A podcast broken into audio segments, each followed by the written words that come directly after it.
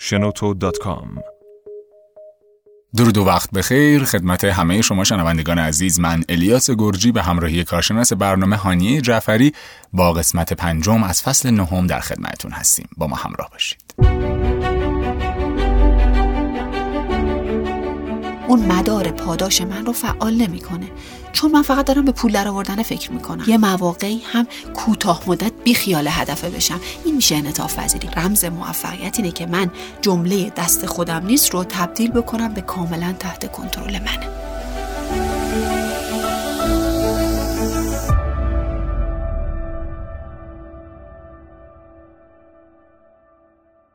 خیلی خوش اومدید به یک قسمت دیگه از پادکست مبل قرمز. ممنون که همچنان با ما همراه هستید. کامنتاتون به دست ما می‌رسه. من حتما تا جایی که بتونم میخونمشون و ممنون از لطف و محبتی که بهمون دارین. خانم هانیه جعفری روانشناس بالینی و زوج درمانگر در کنار من هستن. هانیه تو هم می‌بینم که دو بعضی از پلتفرم ها کامنت رو پاسخ میدی. بله اولیه عرض ادبی داشته باشم خدمت شنونده های عزیز. وقت خوش عرض می‌کنم و امیدوارم که رو به راه باشن.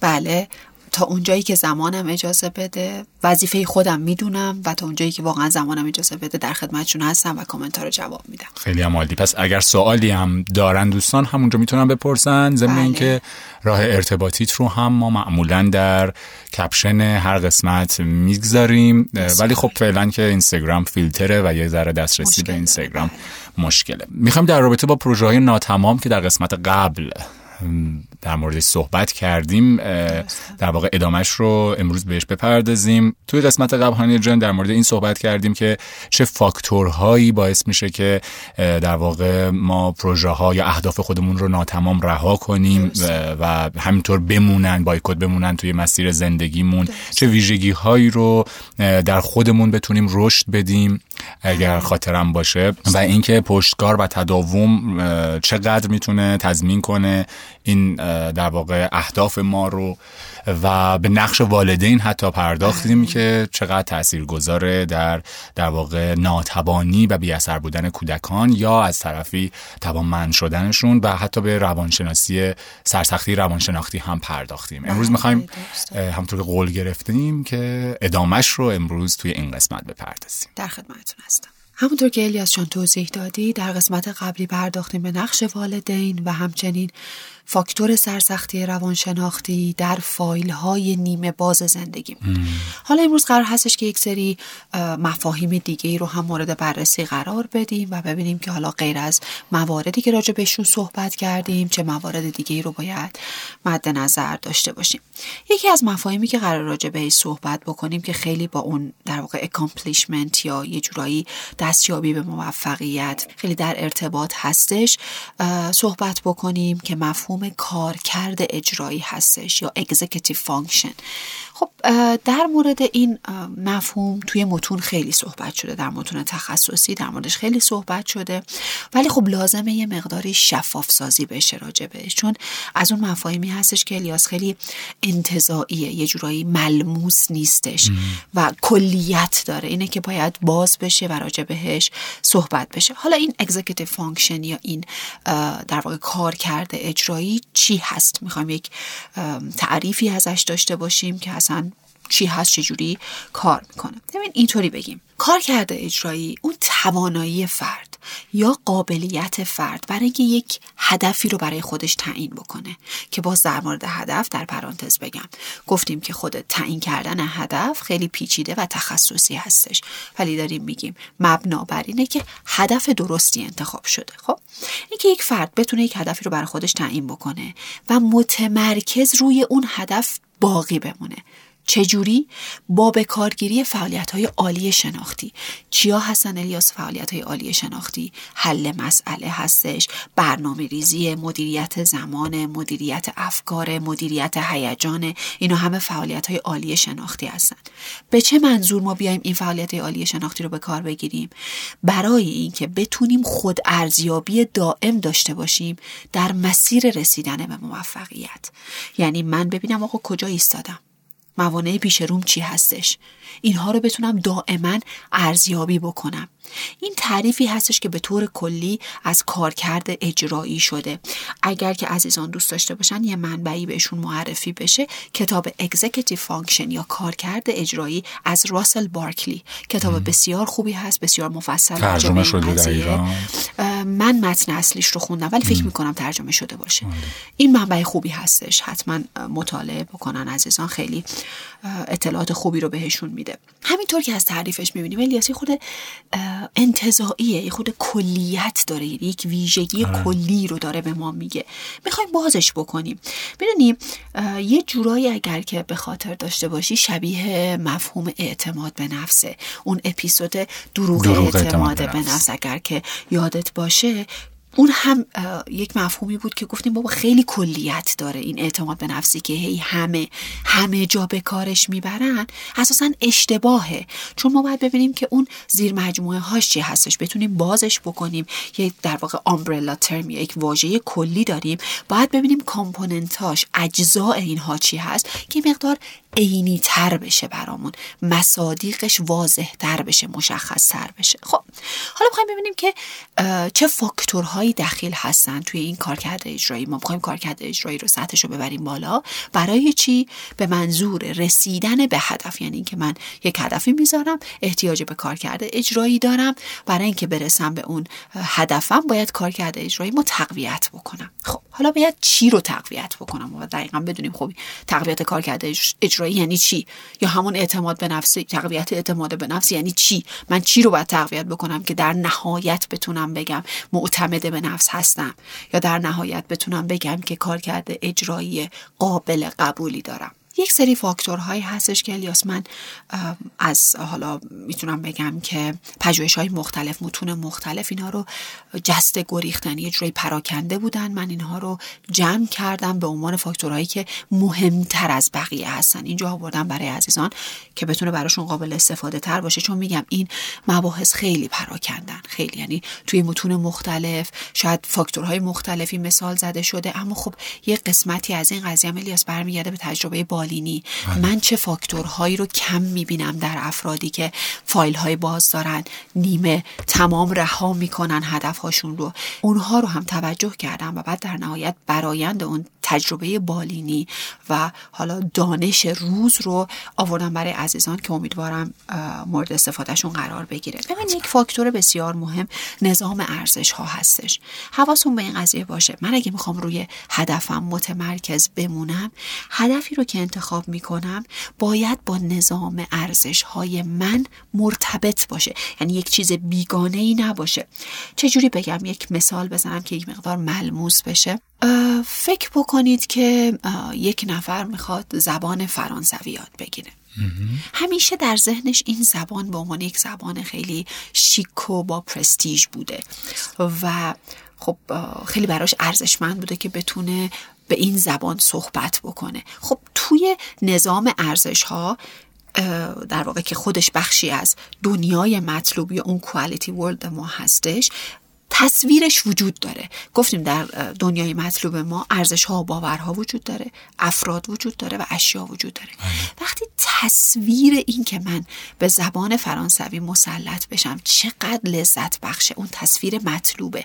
در دنیای مطلوب من وجود داشته باشه به عنوان یک پدیده ارزشمند وقتی من این هدف رو می‌ذارم احیانا میگم احیانا چون باز میگیم صفر و یکی نیست. به من کمک می‌کنه که توی این مسیر راحت تر جلو برم. حالا این رو در نظر بگیرین که ممکنه یک نفر بگه که الان همه میگن پول توی مثلا خرید و فروش ماشینه برفرض خب؟ یک هدف می‌ذاره برای خودش. میگه من یه مدتی پولامو جمع می‌کنم امکاناتم رو جمع می‌کنم یه نمایشگاه اتومبیل می‌زنم. ولی ته ذهن من به عنوان یک باور وجود داره که برفرض کسی که دلالی می‌کنه خیلی هم شغل شریفی نداره. ببین این تو نظام ارزش های من وجود نداره. من صرف این که دیگران میگن پول توی خرید و فروش ماشینه ببین یه انگیزه بیرونی. متوجه آره، آره. انگیزه بیرونیه. پول توی خرید و فروش ماشینه. خب این به من القا شده. حالا بازار اقتصادی رو به من نشون داده. بقیه اینو گفتن. من میرم دنبال این. احتمال که من این هدف رو ادامه بدم کم میشه. چرا؟ چون من از مسیری که درش قرار گرفتم چون با ارزش های من همسو نیست لذت نمی‌برم. اون مدار پاداش من رو فعال نمی‌کنه. چون من فقط دارم به پول درآوردن فکر می‌کنم. چیزی از درون من نجوشیده. پس احتمالا من لذت کمتری می‌برم. باز واژه لذت. توی کار کرده اجرایی خیلی تاثیر داره. لذت کمتری می‌برم و انگیزه کمتری دارم برای انجام دادنش.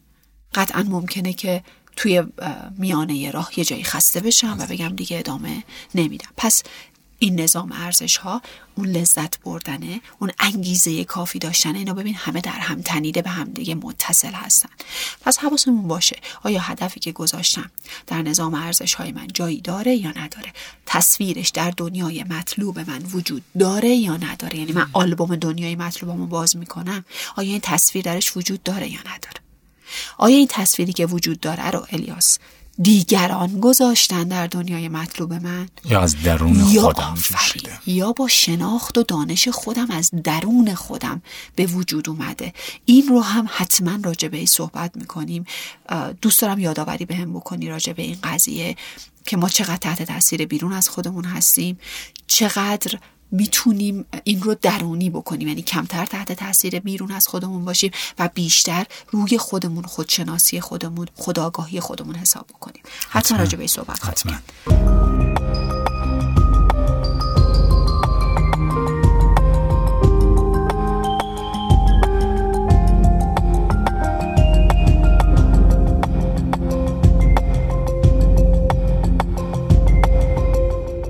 حتما یکی دیگه از ویژگیهایی که خیلی مرتبط هستش با این مفهوم کار کرده اجرایی این هستش که من چقدر توانایی تصویرسازی ذهنی از هدفم رو دارم. اصطلاحا من بهش میگم چقدر دور نگاه دارم. چقدر می‌تونم ببینم آینده ای که می‌رسم به این هدفم؟ در ذهنم روشنه. چقدر تصویر روشنی داره. هر کسی نمی‌تونه این کار رو بکنه. یعنی روی آینده نگریه یا فرق؟ ببین آینده نگری یه خود با اینی که من دارم میگم فرق می‌کنه. این تصویر سازیه از روزی که من به هدفم رسیدم. اون جایگاهی که برای خودم متصور شدم رو. چقدر می‌تونم توی ذهنم بسازمش. خب این بستگی به خیلی چیزا داره. اینکه آقا اون هدفی که تو گذاشتی چقدر واقع بینانه است. گاهی اوقات ما تصویر هدفمون برامون ماته. واسه که خیلی واقع بینانه نیست. یعنی خودمون رو خیلی توی اون جایگاه نمی‌تونیم ببینیم. خب این بستگی به خیلی فاکتورها داره. ممکنه حالا ضعف اصلا از جای دیگه باشه باز از اون باورهای من ناتوان باشه. من می‌تونم این کار رو انجام بدم چون اون باور وجود داره تصویر برای من مبهمه. ولی خب به طور کلی می‌تونه رفت هم داشته باشه به هدف. هدفی که من گذاشتم خیلی هدف واقع بینانه ای نیست. پس تصویر روشنی نمی‌تونم ازش بسازم. حالا به چه درد من می‌خوره اصلا؟ تصویر روشن بسازم از یک هدفی که بهش رسیدم. ببین شما وقتی یک تصویر روشن می‌سازی برفرض می‌خوای زبان فرانسه بخونی بگی ببین من می‌خوام بعدش مهاجرت بکنم یا بعدش شروع بکنم به تدریس زبان فرانسوی. چیزی که همیشه آرزوش رو داشتم و بعد خودم رو تصور می‌کنم در حال تدریس کردن یا خودم رو تصور می‌کنم که دارم در پاریس زندگی می‌کنم با آدم ها به زبان فرانسوی صحبت می‌کنم مکالمه می‌کنم تبادل اطلاعات می‌کنم و این به من لذت میده. این تصویرسازی رو من احتیاج دارم برای اینکه مدار پاداش اون مدار دوپامینرژی که مغز من رو در طول مسیر فعال نگه داره. الیاس ما به انگیزه و لذت احتیاج داریم. بله. مسیر رسیدن به موفقیت خیلی سخته. گاهن ممکن آدم رو فرسوده بکنه. اون چیزی که می‌تونه من رو نگه داره یکی از فاکتوراش اینه که من سطح لذت بردنم از مسیر رو بالا نگه دارم. یعنی دائم به عنوان یک فرایند پرتنش و سخت برای اینکه حالا برسم به این نقطه بهش نگاه نکنم. این تصویرسازی به من کمک می‌کنه. یه جوری محرک به حساب میاد. آره. بگی محرک برای اون انگیزه و لذت آفرین. بردن. آفرین. ولی یک محرکی که واقع بینان است. حالا اینم بگم. تو این تله نیفتین. ببین من همیشه اعتقاد دارم الیاس. باید به مسائل روانشناختی پیچیده نگاه کرد. یعنی هر چیزی ممکنه یه تله ای داشته باشه. یعنی یک وجه مثبت داره یک وجه منفی داره.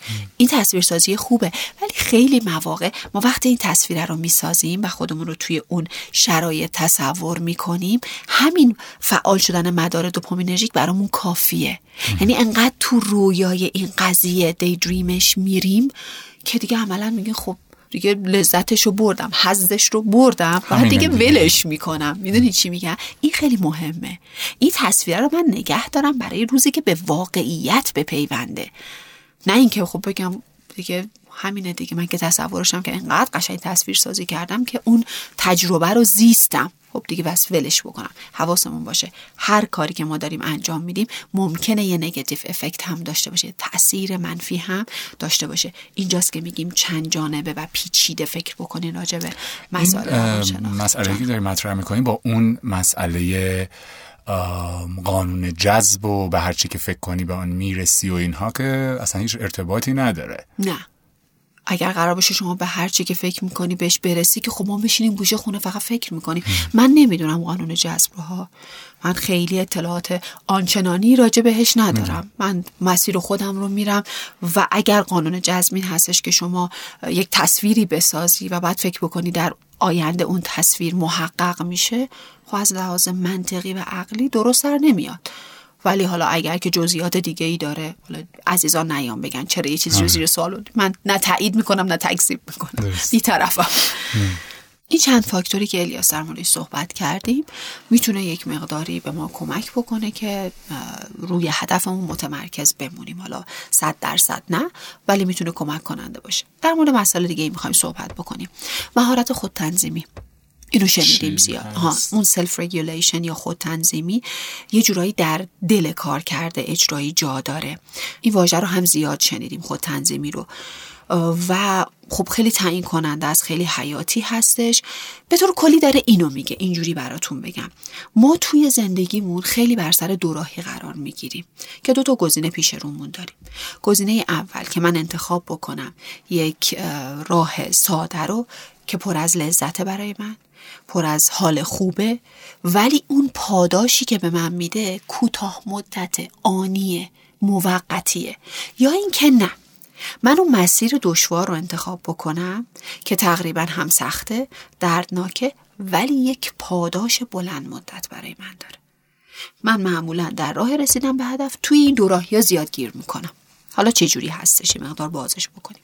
اینجوری توضیح بدیم. فردی که گزینه دوم رو غالبا انتخاب می‌کنه از خود تنظیمی بالاتری برخورداره. یعنی چی؟ یعنی میگه ببین من می‌خوام به یک هدف بزرگ تو زندگیم برسم. این مسیرم مسیر سختیه. من به نفع رسیدن به هدفم از لذت های زودگذر و آنی میگذرم. الیاس گفتم غالبا. یعنی چی غالبا؟ یعنی در اکثر مواقع. یعنی چی در اکثر مواقع؟ یعنی من باید انعطاف پذیر باشم. اتفاقا یه جاهایی هم باید لذت ببرم از لحظم. باید حز ببرم از اون فعالیتی که دارم الان انجام میدم.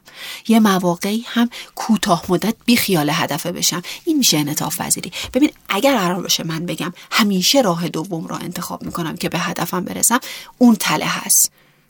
چرا؟ چون از لحاظ روانی دیگه انرژی برام نمیمونه. خسته میشه فرسوده میشی. پس من یه موقعهایی باید به خودم یه زنگ تفریحی هم بدم. این لازمه. حالا چه جوریه؟ یه مثال براتون می‌زنم. فکر بکنید که مثلا یک ماه دیگه دو ماه دیگه شما قراره که جلسه دفاعتون باشه. خیلی چیز مهمیه. یک مرحله بسیار حساس از زندگی هست که باید همه دوست دارن خوب برگزار بشه. خب؟ حالا اینجا سریال مورد علاقه شما ریلیز شده حالا منتشر شده اومده بیرون. بعد شما به خودت میگی وای من چقدر منتظرش بودم پس برم بشینم سریال رو ببینم. حالا ولش کنین و بعدا میشینم روی مثلا دفاعم کار می‌کنم رو پروژم کار می‌کنم هر چیزی که هستش. و خب اونجا هستش که شما باید بگی ببین این سریال رو من می‌تونم یه ماه بعد هم بعد از دفاعم ببینم. همونقدر هم لذت ببرم. اینجا باید بچسبم به هدفم. دفاع من باید خوب پیش بره. دفاع من باید به اندازه کافی خوب پیش بره. پس الان میچسبم به هدفم. اگر شما خود تنظیمی بالایی داشته باشی گزینه دور انتخاب می‌کنی. ها؟ یعنی به خاطر یه پاداشی که طولانی مدت تر هستش اثرش لذت آنی رو لذت فعلی رو رها می‌کنی.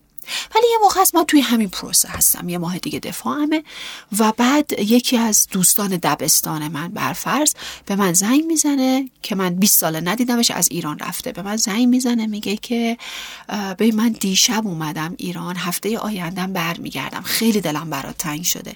می‌خوام ببینمت. وقت داری یه دو ساعت هم دیگه رو ببینیم ببین اونجایی که انعطاف میاد جلو من اگر که بهش بگم نه آدم که خیلی دوست دارم ببینمش دلم براش تنگ شده میره معلوم نیست من 20 سال آینده ببینم یا نبینم بهش میگم آره. میرم و لذت هم می‌برم. یعنی یه موقعی آدم ها میرن آره کوفت خودشون آره، می‌کنن. آره. آفرین نه. میرم اشکال نداره. دو ساعت سه ساعت از وقت منو می‌گیره. این دو ساعت سه ساعت رو پخش می‌کنم. حالا یا یک ساعت زودتر بیدار میشم دو سه روز. یک ساعت دیرتر میخوابم. ولی اینو میرم. ببین این انعطاف پذیری است مرزه خیلی حساسه. ولی خب یه مقداری آگاهی داشته باشین نسبت به اینکه ببین تو اگر یه کاری رو الان انجام ندی بعدا هم می‌تونی انجام بدی یک فرصت استثنایی در زندگی تو نیست. قطعا گزینه دو رو باید انتخاب بکنی. ولی خب یه سری چیزهایی یک فرصت هایی که واقعا معلوم نیست کی تو زندگی من دست بده. من یه جوری مدیریتش می‌کنم با برنامه ریزیم. این میشه انعطاف پذیری. اینو برای چی گفتم؟ الیاس برای اینکه ما توی اون در واقع عذاب بینقص گرایی نیفتیم احساس گناه مفرت نیفتیم این خیلی بده. اینکه من اگر گذاشتم که دو ماه دیگه دفاع بکنم توی این دو ماه کلا زندگیم تعطیله. این منو فرسوده می‌کنه. از پا در میاره. روز دفاعم هم قطعا نمی‌تونم اجرای خوبی داشته باشم. نمی‌تونم دفاع خوبی داشته باشم. انطاف پذیری لازمه برای اینکه من از بینقص گرایی فاصله بگیرم. حالا اون چیزی که همه بهش میگن یه جورایی کمال گرایی. و از اون باید فاصله بگیرم. این رو حتما در ذهنمون داشته باشیم. حالا در دل همین خود تنظیمی یک مهارت بسیار مهم دیگه وجود داره. ببین ما راجبه چی صحبت کردیم؟ یه سریال بیرون اومده من خیلی دوست دارم ببینمش و خیلی وسوسه کننده است. این چیه؟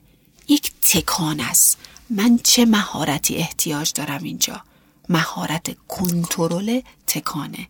ایمپالس کنترل یا توی بعضی از متون حتی بهش میگن behavioral inhibition یا مهار رفتاری.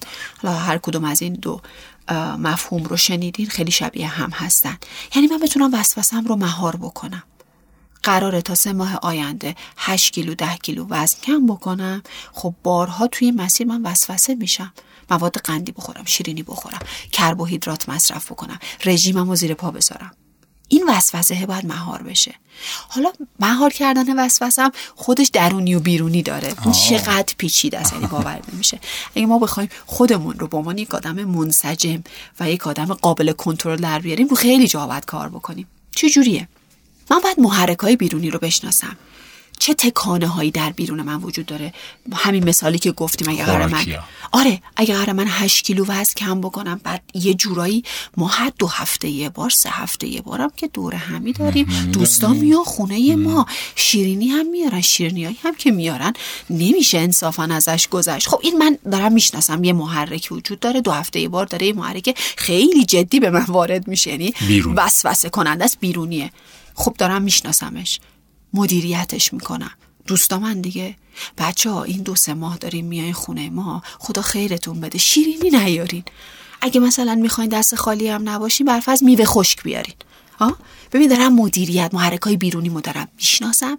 مدیریتشون می‌کنم. یعنی چی؟ یعنی نمیگم خب بابا شیرینی آوردن دیگه. دست خودم نیست مثلا شیرینی می‌بینم دیوونه میشم. نمی‌تونم جلو خودم رو بگیرم. یعنی الیاس یه جورایی اون محرک بیرونی رو می‌شناسم مدیریتش می‌کنم. بعد میرم درون خودم. میگم خیلی خوب. کلید چیه؟ کلید یا همون در واقع رمز موفقیت اینه که من جمله دست خودم نیست رو تبدیل بکنم به کاملا تحت کنترل منه. این دست خودم نیست خیلی. به من فشار میاد. بله خیلی اذیت کننده است. اگر دست تو نیست میشه بفرمایید دست کیه؟ می‌دونی چی میگم؟ خیلی عجیبه. چرا دست خودت نیست؟ قطعا دست توه. شاید کنترلش سخت باشه ولی نمی‌تونی کاملا سلب مسئولیت بکنی از خودت. نه دست خودته. پس باید به این باوره برسیم. حالا این باورم باز اونجایی هستش که شما روانشناسی محرک و پاسخ رو باید ازش عبور کرده باشین. یعنی دیگه در این شرایط با این سطح از دانش و علم و خودشناسی و پیشرفت بشر و تکامل مغز ما دیگه از اون روانشناسی محرک و پاسخ بعد فاصله گرفته باشیم. اون روانشناسی محرک و پاسخ به من چی میگه؟ میگه یه استیمولس ما اینجا داریم یه محرک داریم یه ریسپانس یه پاسخ داریم اینور خب؟ میگه محرک پاسخ به ازای هم خب؟ ولی روانشناسی امروز تئوری انتخاب واقعیت درمانی نسل سومی ها روی های نسل سومی میگه خب ببخشید بین محرک و پاسخ آیا یک ارگانیسم متفکر وجود نداره؟ ببخشید تو چی کاره این وسط؟ تو به عنوان یک ارگانیسم متفکر به عنوان یک موجودی که دارای قوه تعقل هستش می‌تونی آنالیز بکنی محرک رو و سودمندترین پاسخ رو بهش بدی دست خودم نیست یعنی چی یعنی باور به همون روانشناسی محرک و پاسخ حالا دوباره برمیگردیم به یه مفهوم دیگه که در دل این وجود داره. ببین در پیچیدگی و در هم تنیدگی رو پاسخ وابسته به محرک. یعنی من یه جورایی خودم رو وابسته به محرک می‌دونم. یعنی من به عنوان ارگانیسم هیچ اعتباری برای خودم قائل نیستم. یه محرک به من وارد میشه یک پاسخ از مساطع میشه. یعنی من یه ماشینم دیگه یه ماشین ورودی و خروجی. پس خود من این وسط چی میشه؟ اراده من چی میشه؟ یک ارگانیسمی که فعال متفکره. اراده داره اختیار داره. من برای خودم باید اعتبار قائل بشم. دیگه من به عنوان یک فردی که انتخاب کنندم تحلیل می‌کنم تفسیر می‌کنم مؤثرترین و مسئولانه ترین پاسخ رو به محرک میدم. مؤثرترین یعنی من رو به هدفم نزدیک می‌کنه. مسئولانه ترین یعنی علاوه بر این که من رو به هدفم نزدیک می‌کنه آسیب به بقیه نمی‌زنه. حالا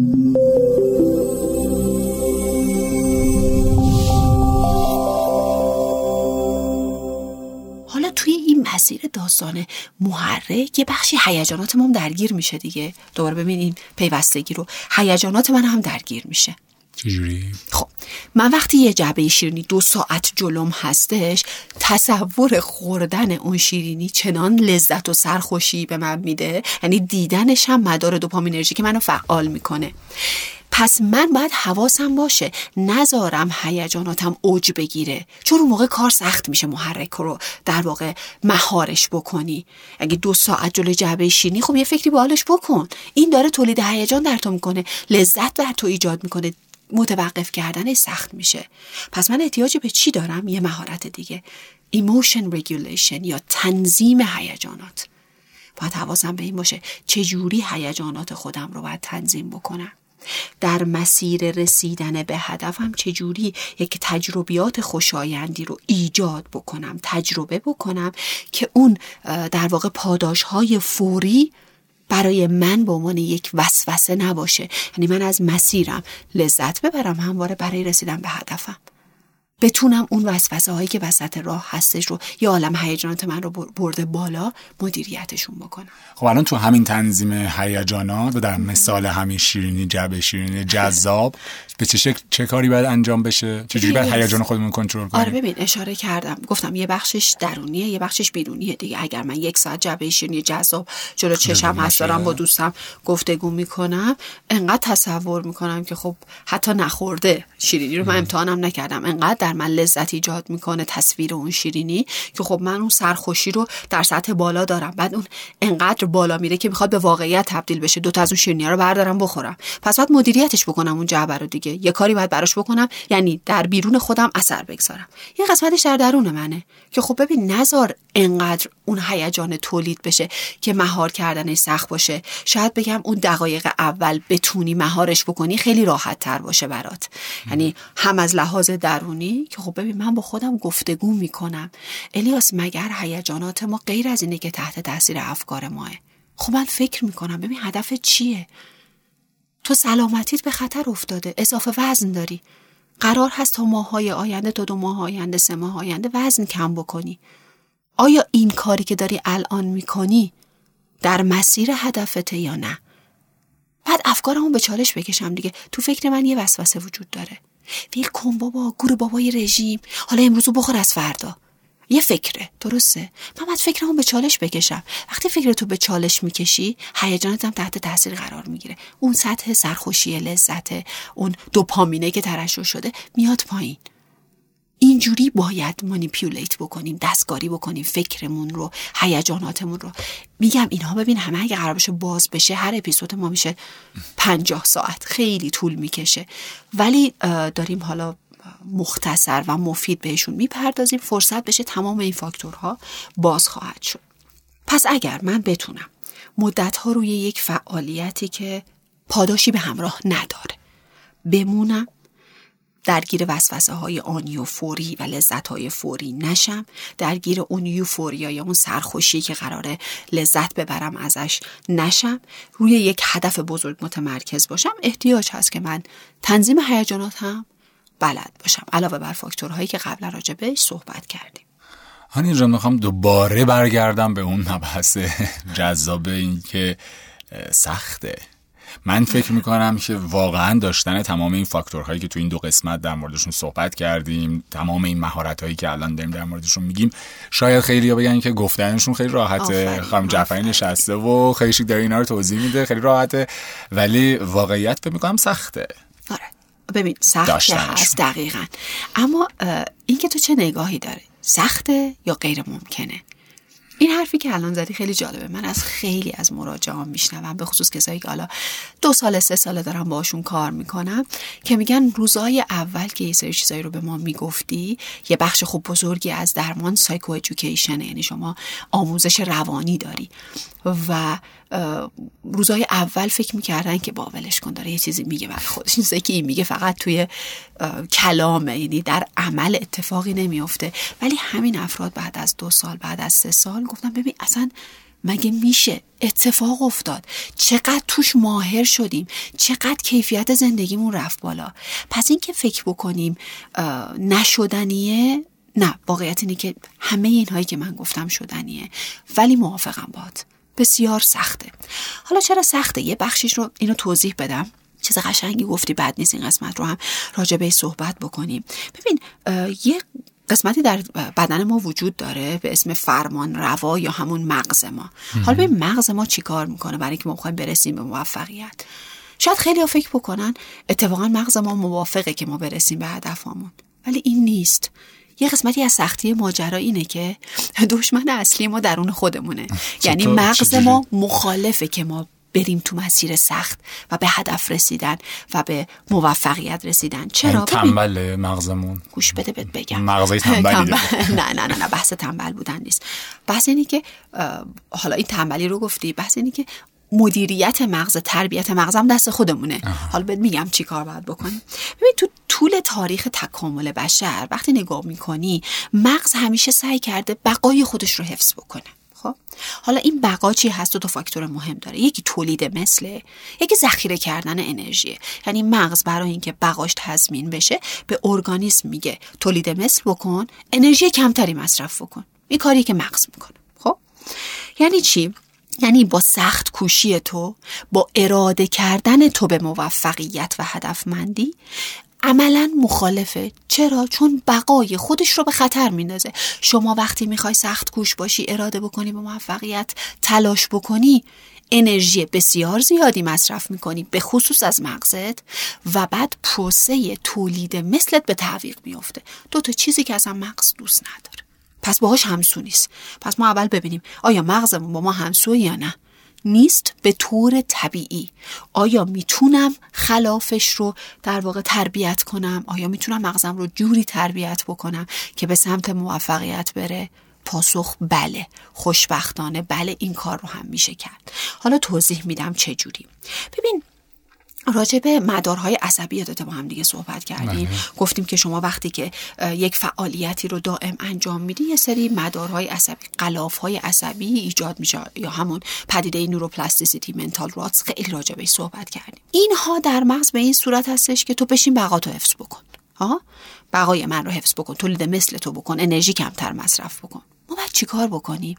این مدارها رو معکوس باید بکنیم. چجوری این مدارها رو معکوس می‌کنیم؟ ببین دو نفر رو تصور بکنید که هر دو توی یک کشور یا یک شهر بسیار سرد سیر دارن زندگی می‌کنن. اینجوری مثال بزنیم که ببینیم چجوری می‌خوایم برعکسش بکنیم. و هر دوی اینها بنا به دلایلی مجبور هستن که ساعت پنج صبح از خونه بزنن بیرون. حالا اولی رو میگیم که شغلش یه جوریه که شیش صبح باید سر کار باشه و دومی یک دونده خیلی ماهر و حرفه‌ای هستش که اون هم باید هر روز ساعت پنج صبح از خونه بزنه بیرون برای تمرینات دوندگیش. اولی هر وقت که می‌خواد از خونه بزنه بیرون پنج صبح که شیش صبح برسه به محل کارش فکر کن منفی ده درجه منفی 15 درجه هوام هنوز تاریک یعنی شبه داره می‌زنه بیرون. انقدر حالش بده. یعنی فوش و لعنت به شغلش و کارش و این زندگی و این چه زندگی بدی ما داریم انجام میدیم و بس. من کی می‌خوام لذت ببینی کن همش همش حالش بده. دائم حالش بده. چرا؟ چون می‌خواد بخواب استراحت کنه کمتر انرژی مصرف بکنه. مغز است دیگه خب. حالا دومی چی؟ دومی که پنج صبح از رخت خواب میاد بیرون توی اون سرما و میره میدوه پر از نشاطه پر از شعفه پر از شادیه. استوری هم می‌گیره برای بقیه نشون میده که من پنج صبح دارم میدوهم کیف می‌کنه لذت می‌بره. ببین جفتشون دارن یه کار انجام میدن ها جفتشون کاری که انجام میدن سخته واقعا سخته. پنج صبح تو شرایط رفتن بیرون کار خیلی سختیه. از رخت خواب کندن کار خیلی سختیه. ولی اولی اومده چی کار کرده؟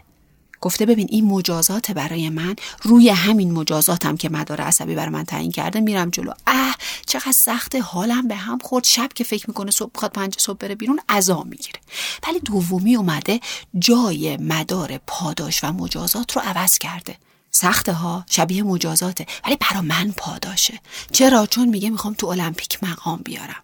یک هدف بزرگی دارم و این مجازات رو الان جاش رو با پاداش عوض می‌کنم. یعنی مدارهای عصبیم رو معکوس می‌کنم. پس ببین فرقش چیه؟ کار یه چیزه فعالیت یه چیزه. یه نفر چقدر براش عذاب آوره یه نفر چقدر براش لذت بخش و نشاط آوره. اینجاست که می‌بینیم می‌تونیم عوض بکنیم. یعنی چی؟ یعنی من اون سختی و مجازات رو به تصویر هدفم پیوند بزنم. این کاری که باید انجام بشه. فکر می‌کنم همیشه توی مسئله کاری اون نارضایتی شغلی؟ آره. بیشتر توی کشورهای جهان سوم آره، معمولا آره. اینطوریه. نمی‌تونیم بگیم تعمیمش بدیم به همه جا. آره متوجهم چی میگی. ولی خب به هر حال الان توی این مثال دیدیم که فعالیت یه آره، چیزه. فعالیت ولی نگاه نسبت به این فعالیت تازه اون فرد دوم می‌خواد بره بدوه ولی اون نفر اول شاید تو ماشینش استارت بزنه. آره. دقیقا دقیقا همینه.